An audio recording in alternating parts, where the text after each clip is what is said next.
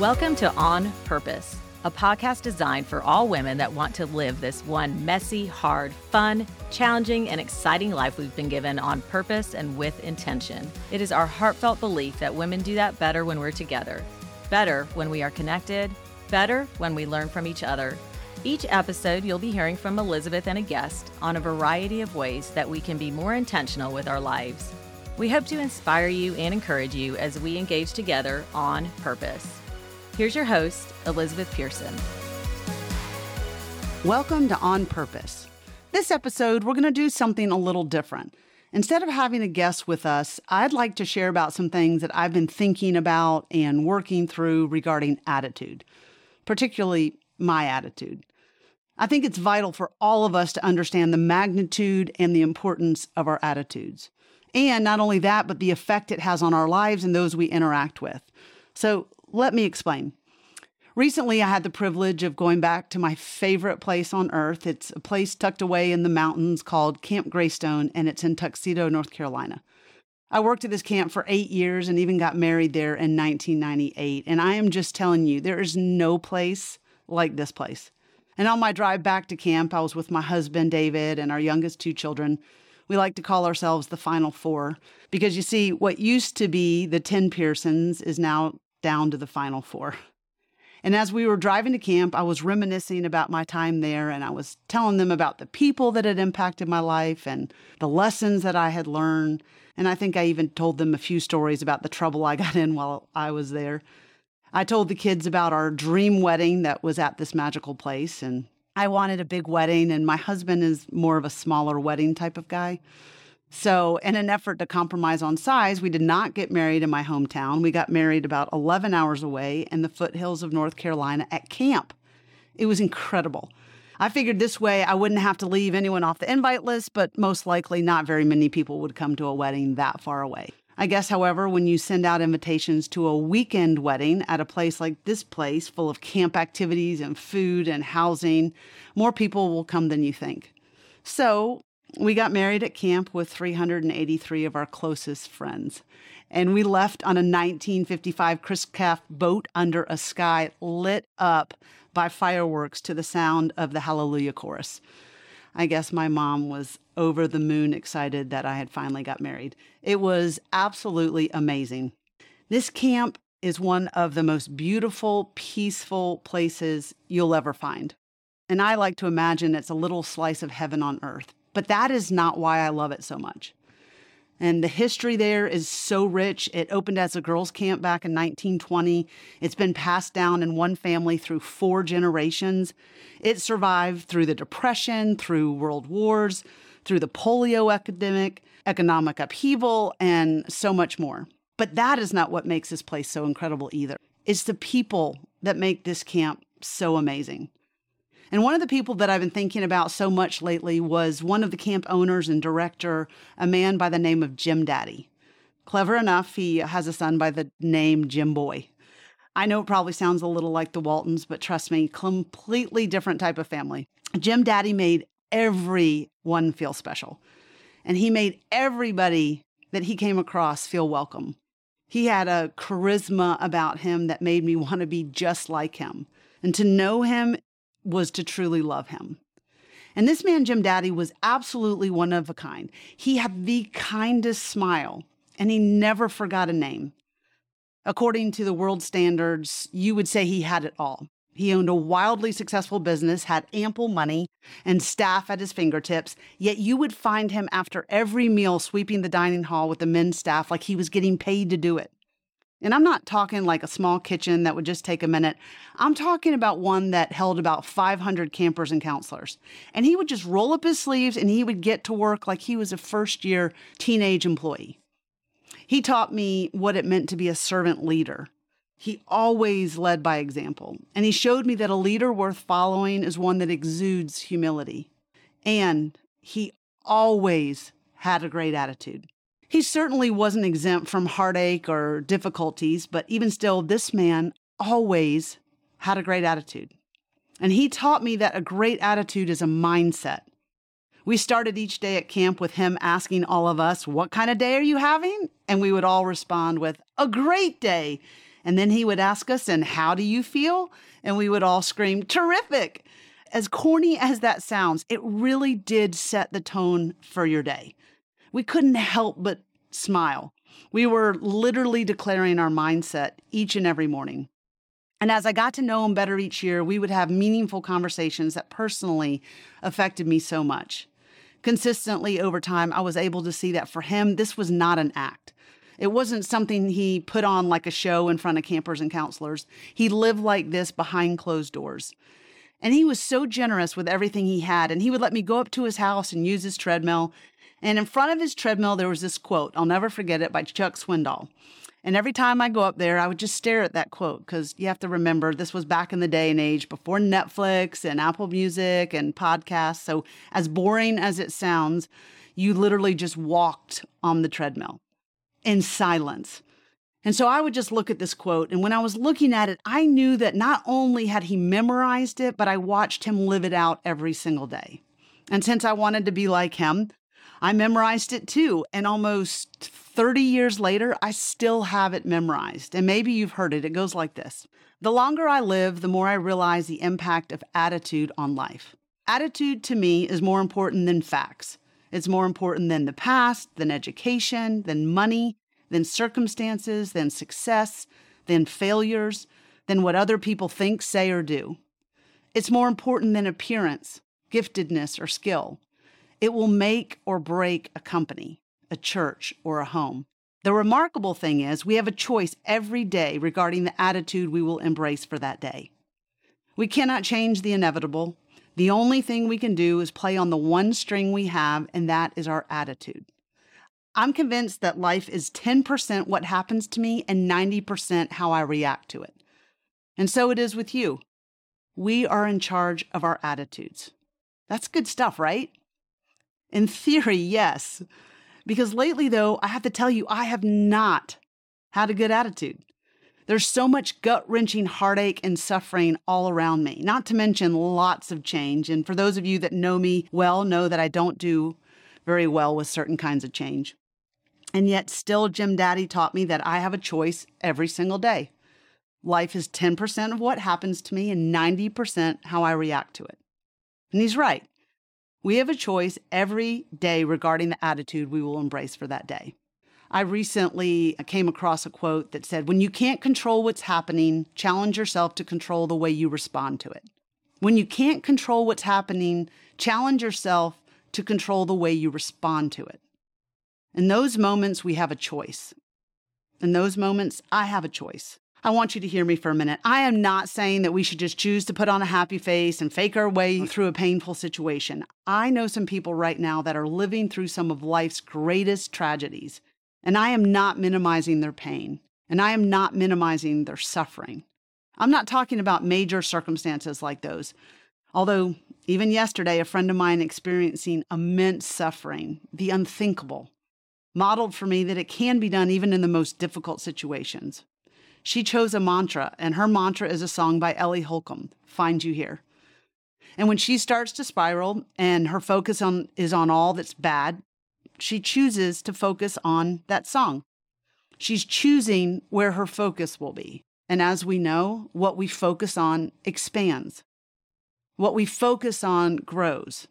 Now, I know for me personally, it doesn't always take something major to send me sideways. It's easy to let something small ruin the rest of my day. And yesterday morning was one of those days. I woke up expecting to go on a fun day excursion with my family that I have been looking forward to all summer long that was canceled. And I'm going to be honest, I flat out had a bad attitude. I did. I stumbled down to get my coffee only to find out that I had no creamer. And then I sat down to my desk to work on a few things and pay some bills and uncovered a reoccurring auto debit for something we never authorized in the first place. And the bank is not refunding our money. And so then I went to watch my favorite TV show on Hulu, but our internet was out. And we called and they can't get here for four days. You ever have days like this? Like nothing majors happen, but you're just in a funk? It is so easy for me on days like that to wallow and let my thoughts spiral down a path that does me no good. And yet, yesterday, I had a choice. I could continue to wallow or I could embrace a different attitude. The choice was mine. I took a long walk and was talking to a friend, or I guess you would say venting to a friend on the phone, telling her about my morning and how I was in a funk and I was frustrated with myself because I know that these are first world problems. And she said to me, Elizabeth, it's okay to be upset. You were looking forward to this all summer and you're disappointed. What you're feeling is disappointment. And that's okay. Just don't stay there. And I needed to hear that because I needed to know that it was okay to be disappointed and then choose to find the good in my day. Every day might not be good, but there is something good in every day. Now, I wish I could say that on a scale of one to 10, I chose to have a 10 kind of attitude. Let's just say that I didn't. I wallowed a little too long, uh, and because of that, I missed a friend's birthday and I missed out on a lunch that would have been good for my soul. I didn't choose the better choice yesterday. I didn't choose to have a good attitude. And even though I'm not the poster child of the Good Attitude Club, you're probably wondering, why are you talking on this? I want to talk about this because I've discovered for me that it's more beneficial to share what I'm learning in the present moment rather than what I've learned in the past.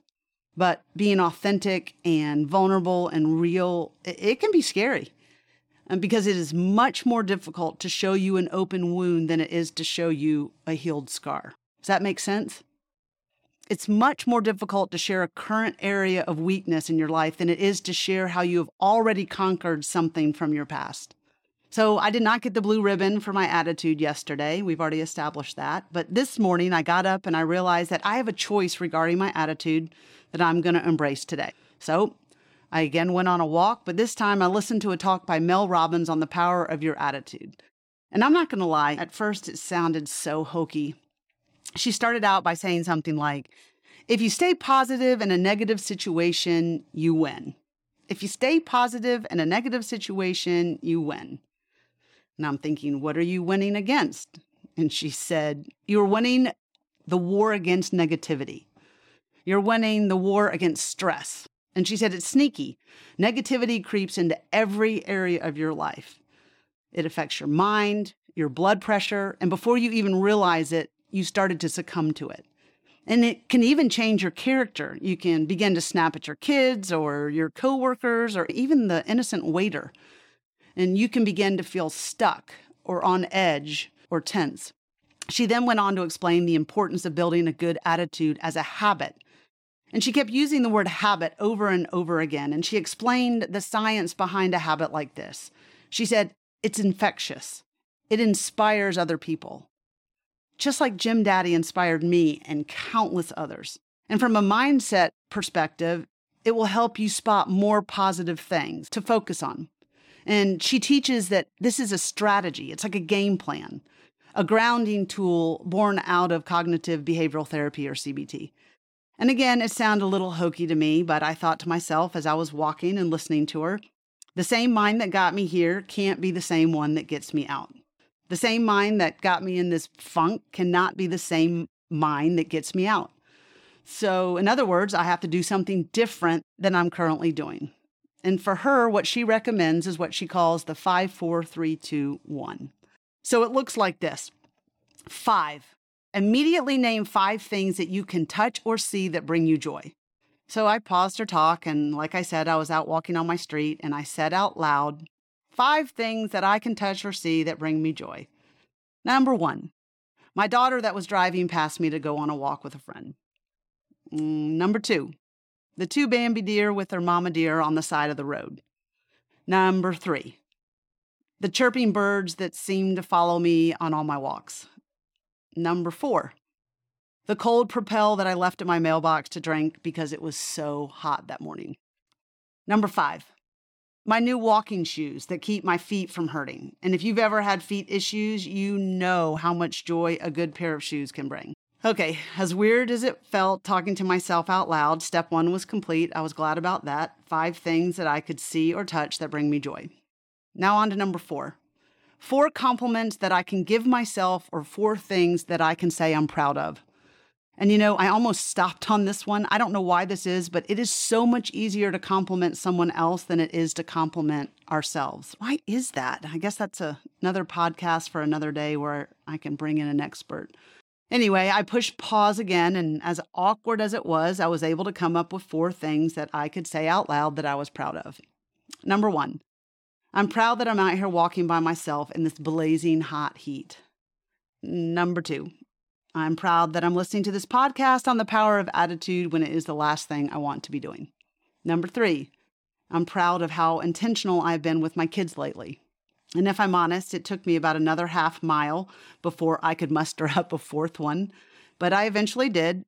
Number four, I'm proud of the fact that ever since our podcast on loving our neighbors well with Heather Holleman, I have been doing such a better job. And I'm proud of the growth with that.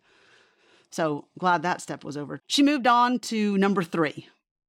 Name three people that you love that you're going to reach out to this weekend or in the next couple of days. So I decided on my three. Number one, I'm going to reach out to my best friend from elementary, middle, and high school to tell her what I'm working on and see what she's learning. I always love my conversations with her because she is always learning and growing and teaching me things with such depth. Number two, remember the friend's birthday that I missed because I was wallowing in my own funk? I'm going to reach out and apologize and make it up to her. And lastly, number three, I'm going to call my dad because we haven't talked in a while. And so we were on to number two two things you're going to learn this weekend. She said that this one really brings you in the moment because it makes you have to stop and think. And I know for me, this was good because I had to really give it some thought. And since we can't think two thoughts at the same time, guess what? I wasn't thinking, woe is me. I was thinking about what I was going to learn this weekend, and it was actually good. And it took me a minute to think about them. And this might sound weird too, but I'm going to learn how to edge my grass growing up, I wasn't allowed to do the outside yard work. That was for my brothers to do while I was inside doing the dishes and ironing and other such things.